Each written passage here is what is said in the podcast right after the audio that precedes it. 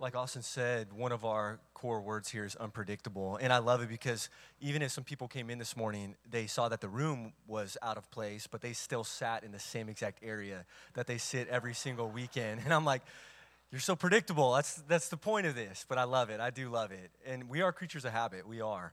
Um, and the reason why I love this setup too is it, it's a reminder that our, our pastors and our shepherds and our overseers that they come from the congregation that we are all in this together. And it's also a reminder of what we were created for when we set up the room like this. I remember going to israel and seeing the synagogues which is like the earliest form of, of church in my opinion. And in the synagogue they would all sit like this and face each other. And it's a reminder that that's exactly what we were created for. We're created for one another and we were created to center our lives around god's word right not a, not a pastor, not a communicator, not a preacher around God's word. And so that's what we're going to do today. And I love it. It's so rich with just symbolism. And if you guys have your Bibles, I want to ask you to turn to Luke chapter 18, and we're going to get there in probably like seven minutes. We'll be there. I've got a little bit of an intro I'm going to, I'm going to dive into. Um, just recapping this series that we've been in called The Unexamined Life. And we have spent the last couple weeks talking about this reality that we experience in the unexamined life, but it's only when we examine the unexamined life. And there's so much underneath the surface of who we are that's worth exploring because it uncovers so much rich meaning that we miss out on if we don't go beneath the surface. And the first thing that we talked about is we learn how to connect with ourself and our own story, which is something that a lot of us are uncomfortable with. And we have to go back in order to go forward. We have to go back to our experiences, our past, and then we can go forward. And once we do that, we begin to see who God is more clearly. And once we see who God is more clearly, we then start to understand ourselves even more so when we recognize who He is and how loved we are. And then what happens naturally is I call it the, the third stage. Once that happens, and even as Austin preached on, a lot of times we hit that wall, that spiritual wall. And once we hit that wall, we learn more about ourselves than we ever did in the good times. Amen? It's the hard times that reveal our foundation and it reveals who we really are and the things that we've been holding on to our security, our hope, our salvation. And what that does, that journey inward, is it forces us to wrestle with the things that we really want to live our lives for.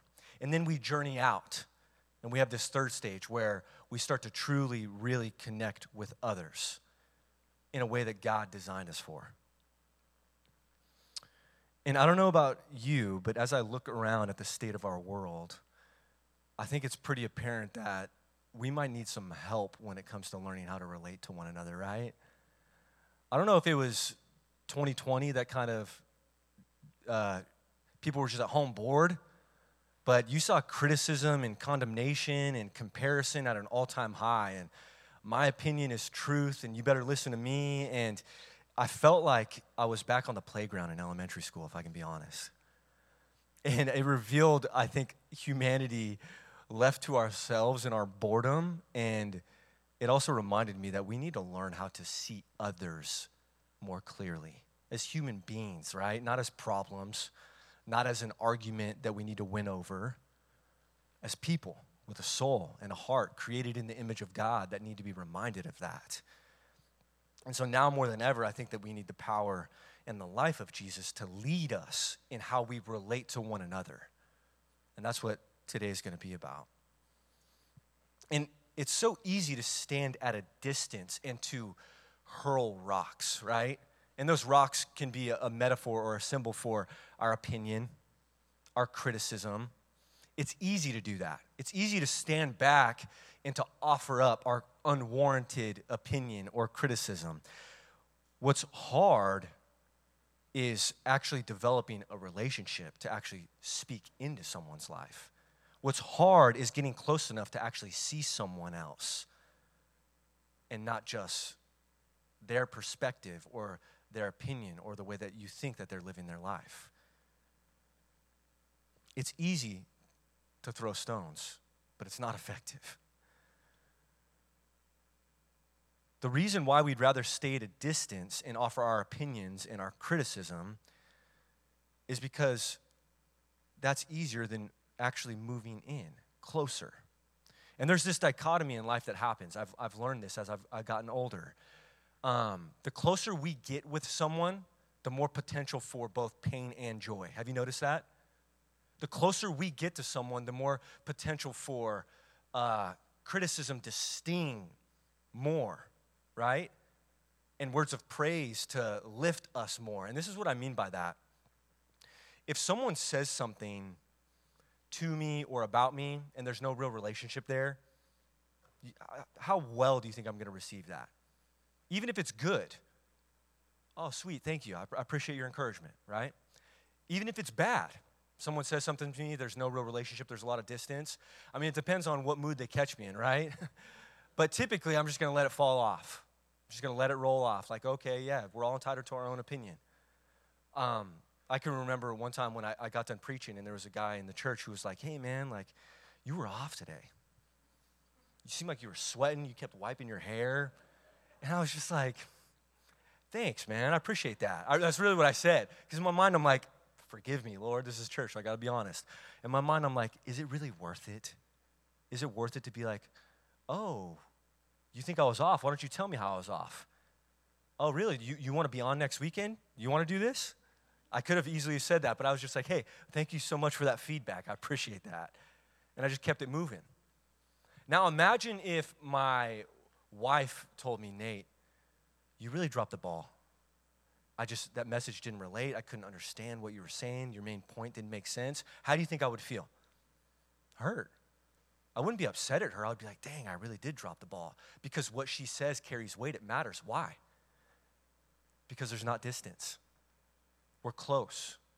And this is true for any married person, you know the closer you get to someone, the more potential for pain there is. Amen? Everybody's scared. But also, the more potential for joy.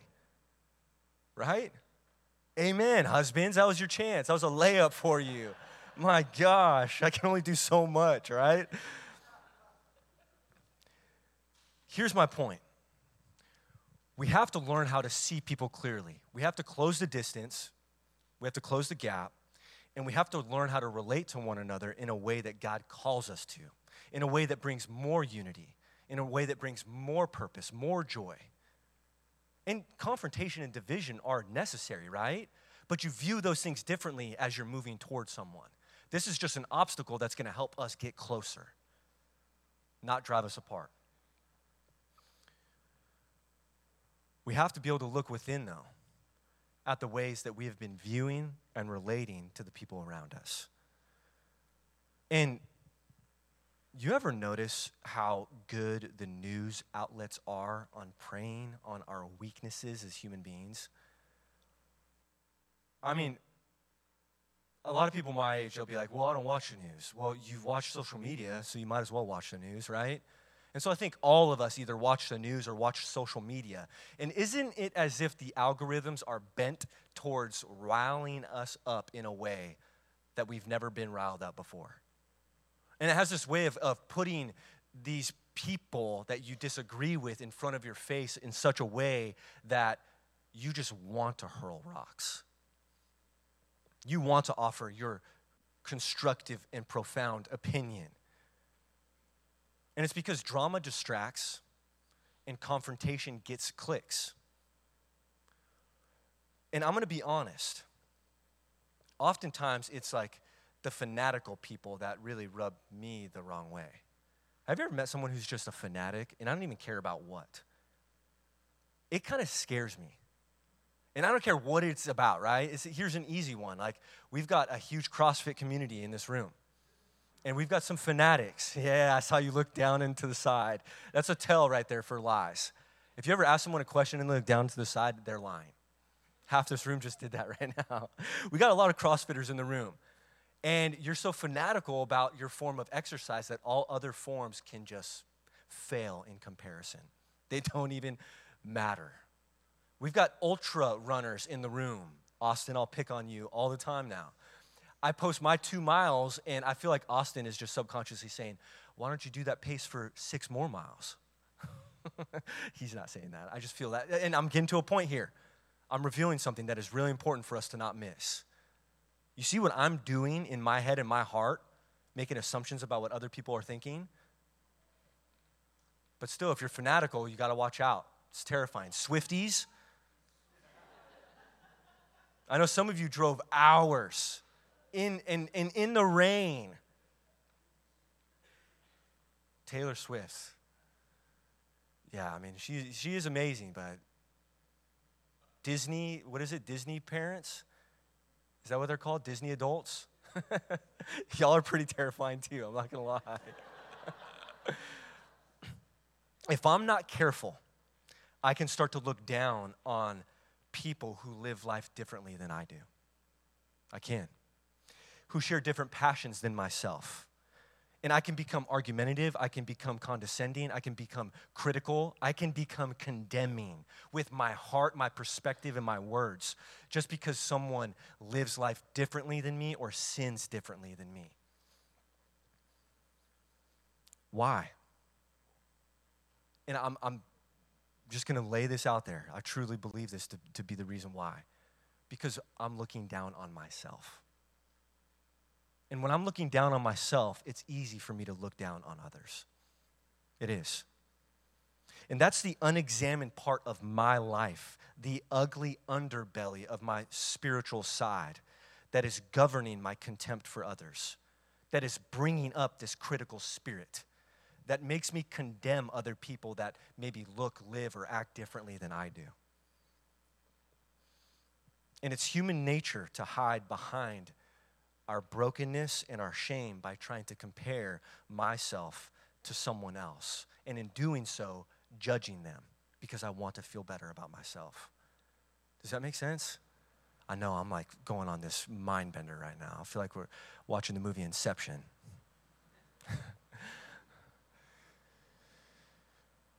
I want to look at a parable. I think that was seven minutes for those of you that timed me. I want to look at a parable. It's in Luke chapter 18, verse 9. And what we're going to do is we're going to look at the ways Jesus reveals our human hearts to ourselves and to an audience in such a powerful way. And this parable is convicting. And it shows how, because we're looking down on ourselves, it's so easy to look down on others. And I want to read this to you, and then we're going to unpack it. Luke chapter 18, verse 9. To some who were confident of their own righteousness and looked down on everyone else, Jesus told this parable. Now, if you're in your room and you're thinking, hey, that's not me, it might be you, all right? It might be you. Two men went up to the temple to pray, one a Pharisee and the other a tax collector. The Pharisee stood by himself and prayed, God, I thank you that I'm not like other people robbers, evildoers, adulterers, or even like this here tax collector. I fast twice a week. I tithe, I give a tenth of all that I get. But the tax collector, the tax collector stood at a distance. He would not even look up to heaven, but he beat his breast and said, God, have mercy on me, a sinner. I tell you that this man, Jesus said, rather than the other, went home justified before God. For all those who exalt themselves will be humbled, and those who humble themselves will be exalted. Look up and around, but never look down. Look up and around, but never look down. There was a real problem during this time, and it's a problem that is age old.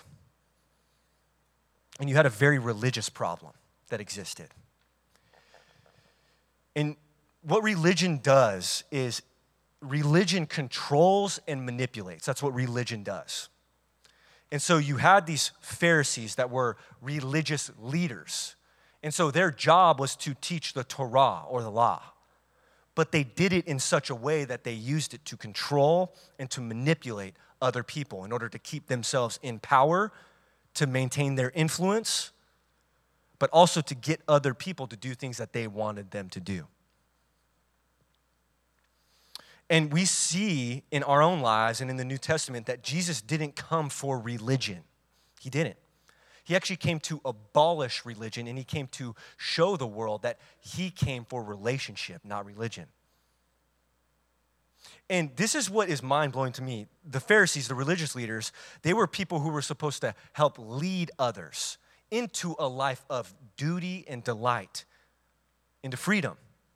And even as they teach the law, do you know what laws are for? They're for our good. H- have you been to a place with no traffic laws? I've been to Haiti a lot. And I actually come alive there because I grew up in Southern California where traffic is insane. And so when I'm in a place with no traffic laws, I kind of feel at home. But my wife was terrified. She was terrified. Why are there laws? Laws are, are given because there's a duty to uphold, but in upholding this duty, there is a freedom to enjoy driving safely. And so laws were given for our good, but the Pharisees used the law in order to manipulate and control. That's not why Jesus came. That's not why God gave his law. It, God gave his law so that human beings would flourish and thrive. And so you have this Pharisee using this law in the wrong way. And as human beings, we think our worth is tied to our performance, don't we? And this is what leads us to compare ourselves to other people. Because we think our worth is tied to our performance. And so, what does that do to us? We're constantly on the lookout. How do we measure up? How am I doing better than this person? And if we're not careful and if we don't examine the unexamined parts of our life, we can miss out on the natural pull to hide behind our religious track record. And what we do is we miss the ways that we minimize our own self righteousness and we maximize the fault of others. Both Pharisees and tax collectors exist in the church. These two people came to the temple to pray. I think Jesus is doing something that is amazing, and he's showing us that there is a Pharisee and a tax collector inside every single one of us. Truly. The parable starts off by stating the reality that both the Pharisee and the tax collector were welcomed at the temple to pray. But the heart posture and perspective of both couldn't have been more different. And what I want to do is I want to take a look at the Pharisee and I want to look at how he views himself. And in so doing, how he views others. And then I want to look at the tax collector and I want to look at how the tax collector views himself, and in doing so, how he views others. So, the Pharisee, this is what the Pharisee says God, I thank you that I'm not like other people. wow. Wow. So, the Pharisee we see has this position, his starting place is this position of moral superiority. And what this does is this puts him on this imaginary pedestal that he lives his life on. And in so doing, it starts off, Jesus says, because of his self righteousness, he looked down on everyone else. Look up and around, but never look down. How do we know when we're operating out of this perspective, the perspective that the Pharisee has? We know when we start to view other people through their problems. We know when we start to label other people based off of their problems or their past habits or their hangups, whatever it is.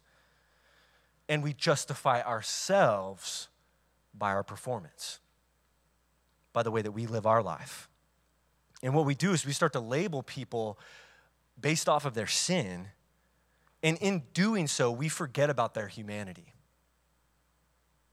We actually forsake their humanity when we do that. Have you ever done this? All of us have done this. Have you ever compared yourself to someone else and you thought, well, hey, at least I've never done something like that? Have you ever done that? We all have. There's this natural bend of our human heart to do this, to rely on our religious track record in order to save us and justify us. And when we do that, we compare ourselves spiritually to the people around us. Hey, I know I messed up, but at least I'm not like so and so, right? I can give countless specific examples, and I try not to do that because all of us do this, and I don't need to give specific examples. I believe the Lord is doing that right now. I truly do. This is maximizing the sin of others and minimizing our own. We're not viewing other people clearly when we do this. And it's because we don't view ourselves clearly. It's a very unhealthy way to view ourselves that leads us to relate to other people very poorly. And immediately after we maximize the sin of other people, we're quick to justify ourselves, right? Based on our moral track record and our religious performance. He did this. I fast twice a week. I give a tenth of all that I get. So not only is he looking down on everyone else, but he's so quick to justify himself by bringing up the things that he does. See, God, look at all these things that I do for you. But where's your heart? Where's your heart? What's wild to me, what's so crazy to me, is this Pharisee thought that he was looking up to God when he went to the temple to pray. He literally thought that he was doing the Lord's work. And I'm here to tell you, church, it's impossible to look up to God when you are busy looking down on others. It's impossible. It's impossible. And it's impossible to look down on someone else unless you feel superior to them. It's impossible. And what God is doing deep down is He's removing this lie that we carry in our hearts as human beings that we are better than anyone else. That's what God is doing. And I love His word because His word does that. In James chapter 2, verse 10, James is so quick with leveling the playing field. And he says, Whoever keeps the whole law, Pharisees, and yet stumbles at just one point, it doesn't matter how small it is, they are guilty of breaking all of it. That is why the law was given to help humanity recognize our need for a Savior. But what we're so quick to do, we're so crafty to do, is to take something and manipulate it so that we can use it to control others and make ourselves look better. That's what this Pharisee's doing a couple verses later in James, he says, Speak and act as those who are going to be judged by the law. That gives freedom. The law is supposed to give freedom, the law is not supposed to give bondage. Because judgment without mercy will be shown to anyone who has not been merciful. Mercy triumphs over judgment. I remember growing up, and I would go to Wednesday night youth group, and I grew up in a really broken home. And I remember we just acted a fool at youth group. God bless all the youth pastors. I truly believe it's the hardest job in the world. Seriously. And I remember there was one verse that I learned and memorized in youth group. To this day, it's probably, I feel like I forget every verse that I memorized, but not this one. And it was, I know, it's true. I went to seven years of seminary, and it's like, I forgot everything. Romans chapter 3, verse 23. For all have sinned and fall short of the glory of God. I think there was a reason why God gave me that verse to remember. Because it doesn't matter how good I'm doing, I need to always be reminded that mercy triumphs over judgment. And to break one, sim- one small part of the law is to break it all. And I need to be reminded that we all have sinned and fall short of the glory of God. And that the law was given for me to recognize my need for a Savior look up and around, but never look down. And now I want to look at the perspective of the tax collector. Luke chapter 18, verse 13. But the tax collector stood at a distance, didn't even feel worthy enough to be in proximity to other people. Have you been there? Have you been there? Maybe you're there right now. Maybe it took everything inside of you just to get in that chair that you're in this morning. And I want to commend your courage. But the tax collector stood at a distance He wouldn't even look up to heaven. But he beat his chest and said, God, have mercy on me, a sinner. God's word says, I tell you that this man, rather than the other, went home justified before God. For all those who exalt themselves will be humbled, and those who humble themselves will be exalted.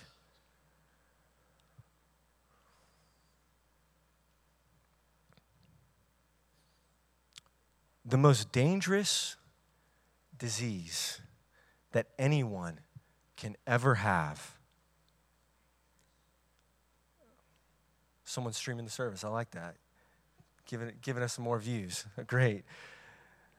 The most dangerous disease that anyone can ever have is the disease that often goes undiagnosed. It's the disease that goes undiagnosed. Why? Because there's so much pain and heartache that could have been minimized. And this tax collector, and I'm here to, to I just want to give you a, a deep perspective, right? I don't want to put myself into the text here, right? But I believe the tax collector had mostly a right perspective of himself, mostly. And this is why the tax collector saw himself clearly as someone that was in need of God's mercy, someone that was in need of God's grace. And that's all of us today. On our worst days, but especially on our best days. Amen? Because then uh, it's then that I'm lured into the trap of relying back on myself and my performance, especially on our best days. And this is why I say mostly saw himself clearly. Self righteousness isn't fit for the kingdom of God. But guess what? Neither is self loathing. Neither is self loathing. Self righteousness isn't fit for the kingdom of God, but neither is self loathing. Look up and around, but never look down. Not on someone else, especially not on yourself. Why? And I'm not saying that the tax collector was self loathing, right? I'm sharing my human perspective and what happens to me when I'm caught up in sin and when I'm living life based off of my moral track record and my spiritual performance.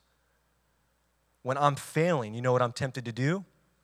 I'm tempted to hang my head low and I'm tempted to wallow in shame. I'm tempted to feel unworthy of being in the presence of other believers because of what I've done. Look up and around, but never look down. I tell you that this man, rather than the other, went home justified before God. Human beings, since the beginning of time, have been trying to, I'll say in quotes because I want to be very clear here, have been trying to appease the gods since the beginning of time. I'm fascinated by the heart of humanity and even culture in general and human behavior. Since the beginning of time, sacrifice has always been a part of worship as human beings. And what is sacrifice but a reminder that we don't measure up? That we need to, that we need to appease a, a spiritual being, right? That we need to offer something as a sacrifice because we don't measure up on our own. And because of that, I had this thought, and I, I, feel like this thought was spurred from a book that I was reading, but because of that, using that word justified, we live our life in a courtroom. And what do I mean by that? We live our life in a courtroom and we're constantly trying to prove to the world around us that we are worth it, that we are worthy, that we're innocent, that we belong. And we're constantly comparing ourselves to others, finding ways to prove to the world around us that we do measure up, that our existence is justified. And I wanted to tell you something. For anybody in here that maybe spiritually, figuratively walked in here with their head hanging low, that you're not defined by your past. You don't have to defend yourself. You can walk out of the courtroom that you've been living in because someone else walked in. And his name is Jesus. And Jesus walked into the courtroom, took the verdict, took the punishment, so that every single one of us could walk out free men and free women. And now it's our duty to not only view ourselves correctly as loved, as worth it enough for Jesus, and that's worth it enough for me, amen? It's nice to have the approval of others, but I don't need it when I have the approval of God. Amen? And because of that, it's now my duty to relate to others in a way that brings them that same freedom.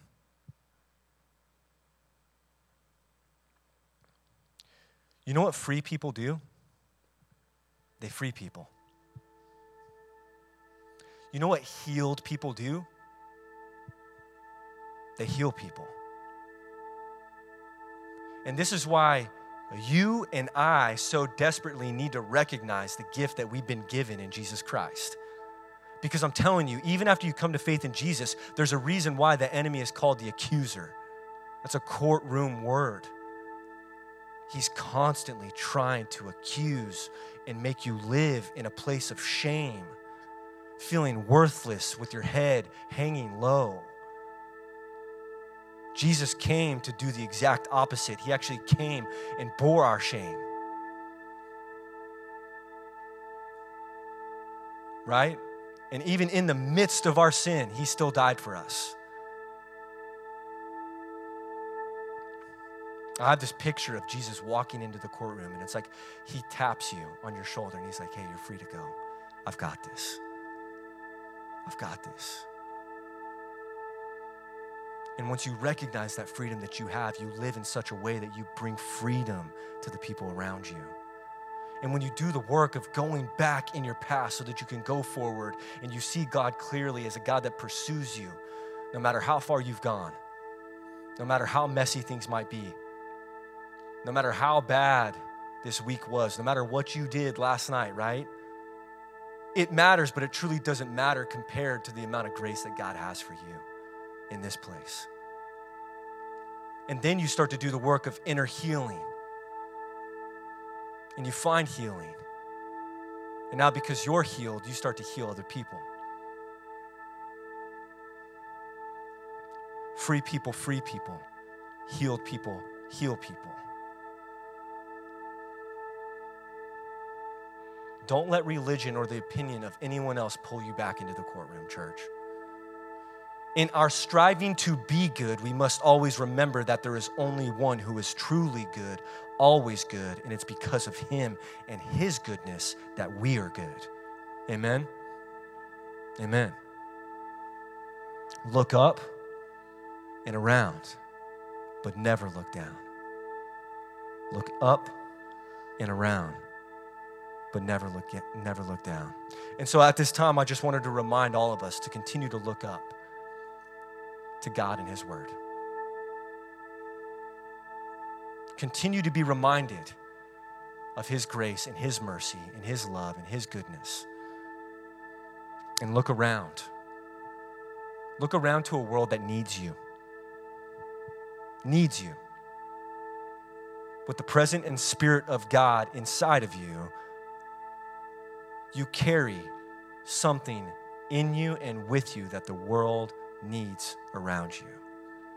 And oftentimes, it's the people that are closest to you that need you to be healed and that need you to be free. And never look down. Don't look down on anyone else, especially not yourself. Because when you look down on yourself, that's when you begin to look down on others. Amen? Let's pray. God, we come before you right now and we recognize the ways that we don't measure up. We recognize the ways that we have failed. We recognize all of our mistakes, our hurts, our habits, and our hangups. But more than that, we recognize your goodness, Lord. Your goodness that is overflowing into our hearts and into our lives. And God, there's people in this room that are probably and maybe sitting in circumstances that feel anything but good. And it's hard to look up and to be reminded of your goodness when life doesn't feel so good. And so I pray for anybody that is there right now that has walked into this place today and spiritually their head has been hanging low. I pray, God, that you would grab them by the cheeks and that you would lift their eyes and that you would remind them of their worth and their value. Help us to look up. God, I pray that you would give us the courage to truly believe your word and to live your word in such a way that it brings freedom and healing to the people around us, especially ourselves. And may we never, ever look down. Help us to be reminded of your goodness in spite of whatever it is that we're going through right now in our lives, God. You are good so that we don't have to be. You are good. That's our anthem, Lord. When our circumstances don't feel good, when the world is falling apart around us, we're reminded that you are good. In spite of our shortcomings, God, you are good. And it's your goodness and your righteousness that makes us good. And for that we praise you. Let's sing together. Amen.